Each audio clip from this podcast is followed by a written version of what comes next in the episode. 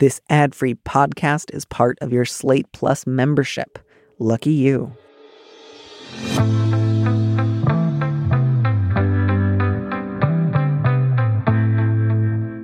Hello and welcome to this mini episode of Big Mood, Little Mood. I'm your host, Danny M. Lavery, and this show is for you, our Plus subscribers. Our guests this week are Anna Rubanova and Adam Bozarth of the sketch comedy group Left Handed Radio. And now here we are reading a letter from a listener.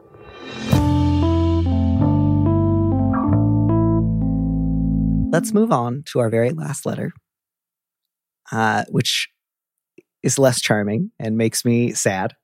And Adam, if you would be so good as to read it for us. Okay. Spent and stressed.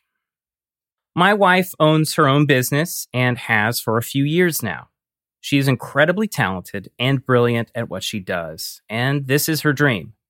Her business had a hard 2020, as did many, and she had to take on a few loans to stay afloat, including a substantial amount of money that we lent her business from our family emergency fund. Now, she's having a hard time staying on top of debt repayments, and she has not been able to pay herself in 2021. She's also transferred even more of our personal savings to her business's account this spring, which we decided was okay because she didn't have any other options. I'm having a hard time figuring out how to best support her and get us through this time. I've always been the saver in the relationship, have a more traditional corporate job, and we'd both say that I'm better with money.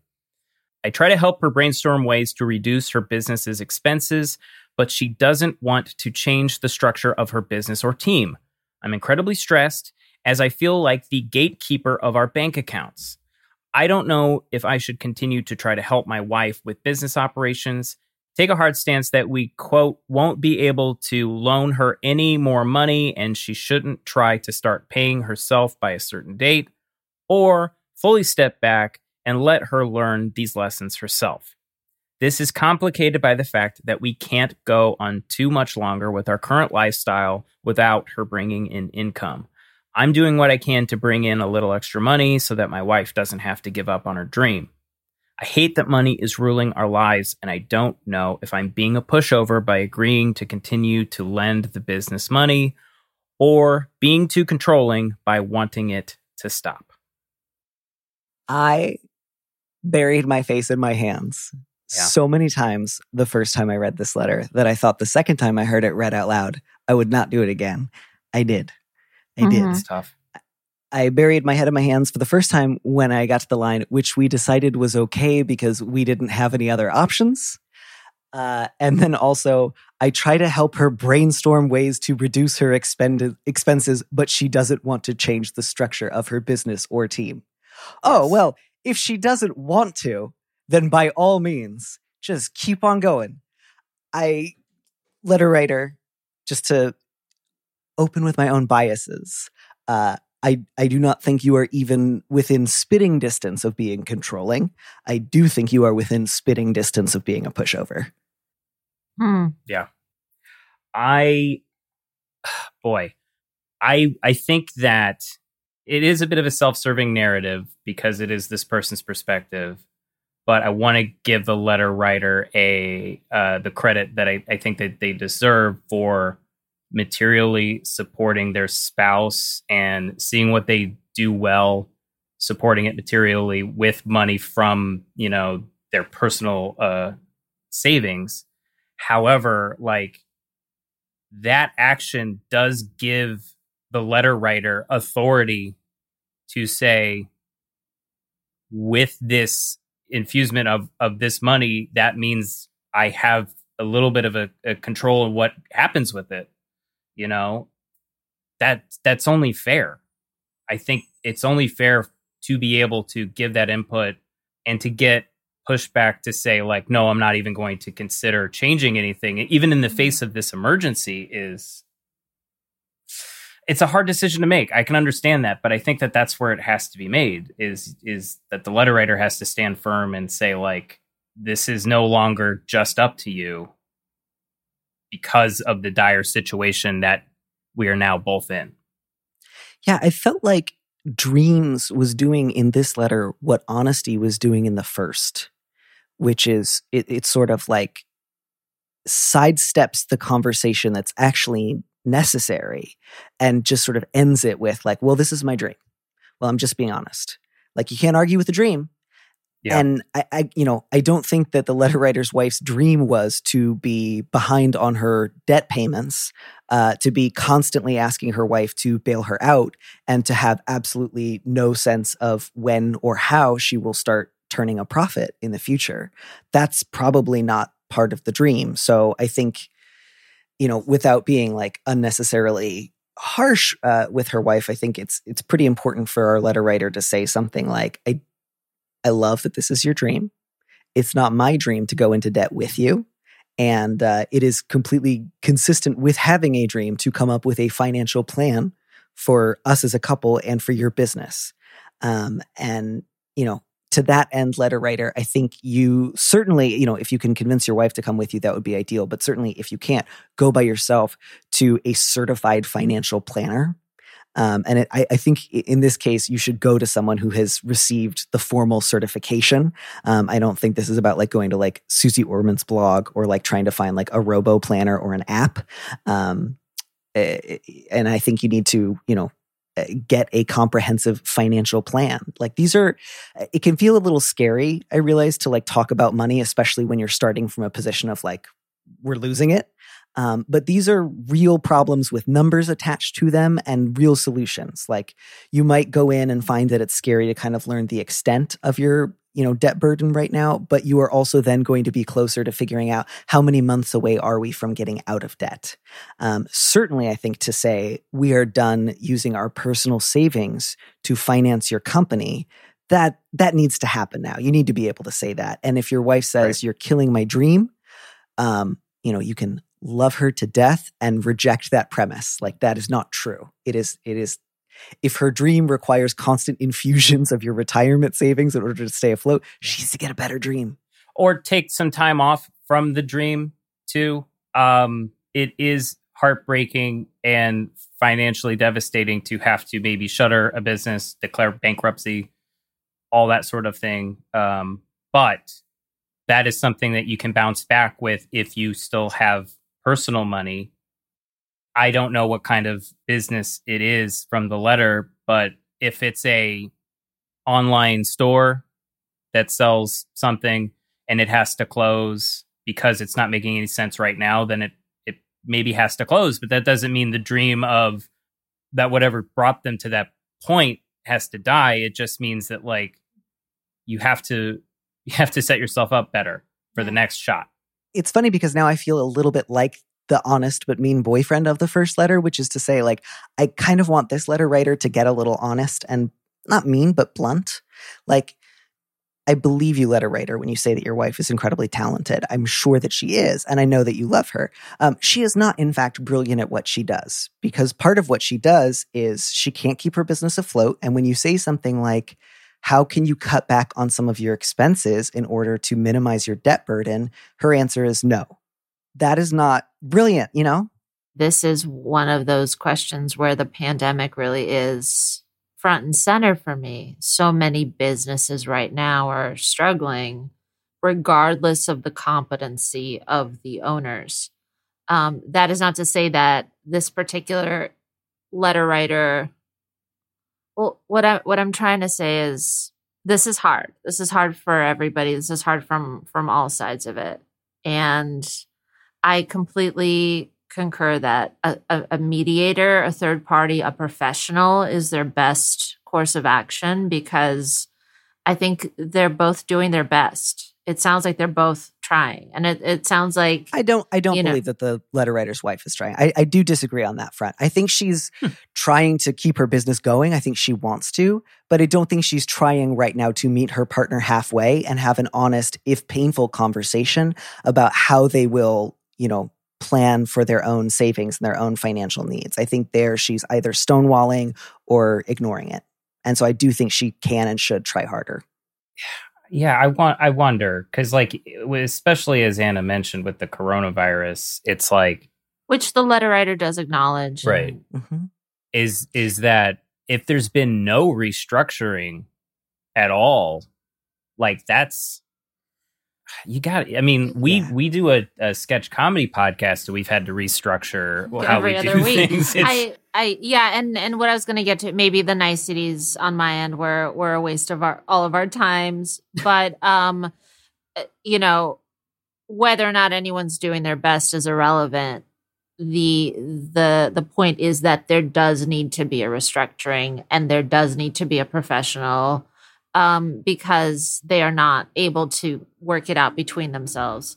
And if this is an optional dream too, which is like, there's certain, you know, now's not possibly the time for this dream. Like, you could always revisit it in a couple of years. If this is a lifelong pursuit, you can wait a couple of years. If this is a of the moment opportunity that this person needs to seize, then it must be something that would be easier to succeed in right now, right? Like, if this is like, I need to sell my COVID masks right now. You don't understand. This is my lifelong dream. And now is the time I can make my masks. I've been practicing for so many years. But probably not. Right. They'd be doing better. They'd be doing better. So whatever it is, maybe it's just not the time for it. And there's always things to do in the interim. Learn some business management skills and acquire some other skills that might help in the future. Yeah. But there must be a way to do an exit or a pause and reassess and figure out what works best for this couple, because if they don't, then the relationship fails, and that is probably going to hurt more than a failure on the business side of things. I think that's so true. And I really appreciate what you had said earlier, in part because I think it's really important to bear in mind lots of businesses struggle, not because the CEO or the owner is bad at what they do, but simply because like life and markets and capitalism are difficult. So I'm glad that you were bringing that back to the forefront. And I think it's not that the letter writer's wife has been unable to like bring in a ton of money the last year and a half that makes me think like, oh, that's lousy. That's totally understandable. It's the, we've got to keep borrowing money. We've got to keep funneling more money in. I will not talk to you about what my backup or contingency plans are. I'm not willing to consider alternate strategies. Because, you know, this thing here of like, as Adam, you had pointed out earlier, honesty that's only ever in the service of cruelty or harshness is not actual honesty. In much the way here, I think, you know, nobody has one only dream. Like, there's no one dream that either you get to fulfill and you then have a good life, or you fail to fulfill and then everything was a waste. People have new dreams all the time. Dreams change. Dreams take shape. I'm sure one of your dreams as a couple is, you know, to have a general sense, if not constant financial stability, at least what our plan is as a team. And that's got to be at least as important as being able to run your own business. So you are not, I think if you were to say to your wife, we can't keep lending your business money. I know you haven't wanted to talk about other backup plans, but the time has come. We need to have this conversation with a certified financial planner, as well as just between the two of us. That's not you saying, fuck your dream, give up on it. Commit yourself to a lifetime of just like joyless drudgery. You know, people get day jobs out of necessity all the time. It happens. People scale back on projects all the time. It happens. She might get another chance to pursue it in another form again in the future. You may find that there are ways to, you know, keep it going for another 6 months or a year and see if you can recoup any of your losses. Like, all of those are possibilities. This isn't about like, get rid of your stupid dream. It's, we need to be able to talk about reality, not just your dream. Like, I know it's your dream. I know you want to try to keep it. I want to try to help you if I can. But the other things that need to come first are, we don't lend you any more money. And then what's your backup strategy? You know, I think there was a time that I was in a romantic relationship with somebody who was in like difficult financial straits, mostly because, again, like their life was difficult and complicated. And, you know, I lent them money. And at one point, like, it was clear that their decision to leave a full-time job in order to pursue like freelance work was really stressful for them and resulted in a lot of like difficult moments of panic and needing to borrow money on short notice that was difficult for them as well as for me. And I had said at that point, do you have a sense of like when things might get difficult enough that you would consider getting a day job again. And they had just said, like, pretty casually, oh no, I would kill myself first. And I had this moment of just terror of like, oh no, I thought we were on the same page of like, this is important and you're trying it, but you have a sense of when you will try something else. And now I'm learning that your strategy is just like, it's this or nothing, which makes me feel like, oh boy, now my job just went from trying to like help you out when I could to keeping you alive. And not that that is what the letter writer's wife here is doing, but I think it can be really challenging when you think, okay, we both know that there's like an exit strategy here if there has to be, and somebody else is like, no, there's no exit, it's just this. And you're not hurting somebody or trying to like ruin their dream if you say like, we need to have a backup. The challenge of having a dream that you feel confident enough to pursue is being able to zoom in and zoom out constantly and go like, okay, I'm in it, I'm doing it, I'm focused, zoom out, how am I doing? Right. All right, that's zoom beautiful. Back in, I'm doing it. I was also going to say like, be in that sense of zooming in and zooming out, like zoom in and go like, what is the dream? Is the dream to be a millionaire because your business did so well? Or is the dream to, you know, make the thing that you sell? Or is it, or what is it? Or is it a loss even? Mm-hmm. Yeah. Like, what is it that you actually want to be? And if the person wants to be an entrepreneur, then it's like, you're still an entrepreneur, but like the circumstances that are so beyond your control have led to this enterprise failing, and we can't keep it up. But, you know, like if the dream is like, I want to, you know, because we have, I mean, dreams change, dreams evolve. Because sometimes dreams, you know, to be a little honest here, dreams get crushed. And it's not because you're a failure or because of anything like that. It's just that the nature of things is sometimes a dream will get stopped dead in its tracks by something as global as a pandemic or as small as self-confidence going away. And you need to rebuild. And this is a challenge that the letter writer's spouse has to go through, I think. Yeah. But that doesn't mean that you go like, look, your dream's crushed, it's over. Start, you know, liquidating all these assets because we need to keep the house. But there has to be a wake up call. And I've certainly had those in between with us. Like, I mean, we're having it right now. Currently. Like even last night, we were talking about like, you know, what's the next step? Can we take a break? We're you know, we've been going, first of all, for 11 years with breaks, but then this last, you know, reinvigoration of our show and us as a duo has been a full year, right? And without any pause. And it's easy to do that when you're not allowed to leave your apartment because you're a responsible person. But it's hard when you look back on it and go, honestly, you know, why am I doing this? Is it for fame and fortune? Uncheck. Is it opposite check? Opposite check. Cross out. Scribble. Is it for fun? Question mark. Because it's hard. It's hard work, right? So sometimes it's fun. Sometimes it's hard. So what is it? The thing that keeps us going as a team? Because we do consider ourselves as a sort of a business, right? Because our financial stability really rides on the premise that eventually, you know, we'll sell a TV show or people will find our podcast and ads will just come on it, you know. So what is it really? And for me, it's been self-improvement.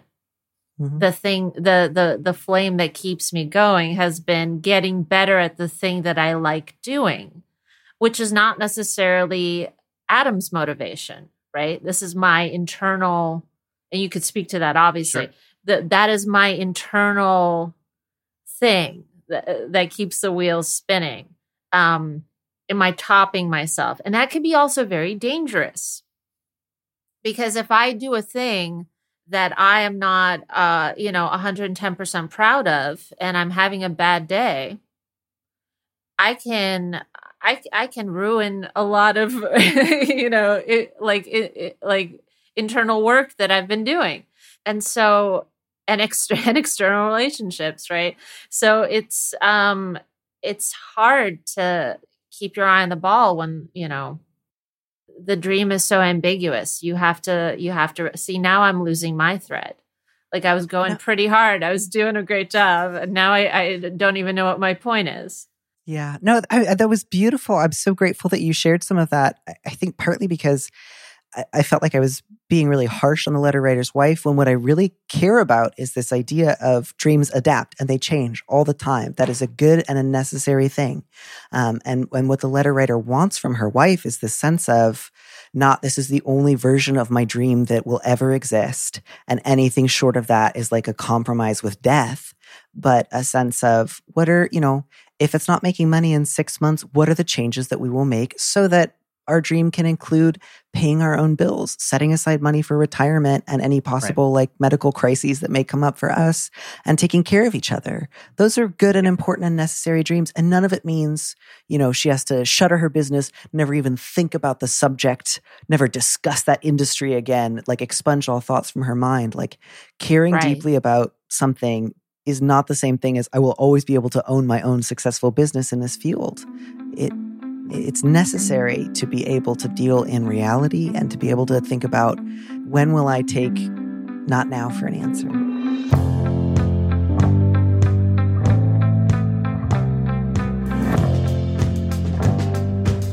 Thanks for joining us on Big Mood, Little Mood with me, Danny Lavery. Our producer is Phil Surkis, who also composed our theme music. Don't miss an episode of the show. Head to slate.com/mood to sign up, to subscribe, or hit the subscribe button on whatever platform you're using right now. Also, please leave us a review on Apple Podcasts if you get a minute. We'd love to know what you think. If you want more Big Mood, Little Mood, you should join Slate Plus, Slate's membership program. Members get an extra episode of Big Mood, Little Mood every Friday, and you'll get to hear more advice and conversations and interview questions with our guests. And as a Slate Plus member, you'll also be supporting the show. Go to slate.com/mood+ to sign up. It's just $1 for your first month. If you need some little advice or big advice and you'd like me to read your letter on the show, head to slate.com/mood to find our Big Mood, Little Mood listener question form, or find a link in the description of the platform you're using right now. Thanks for listening.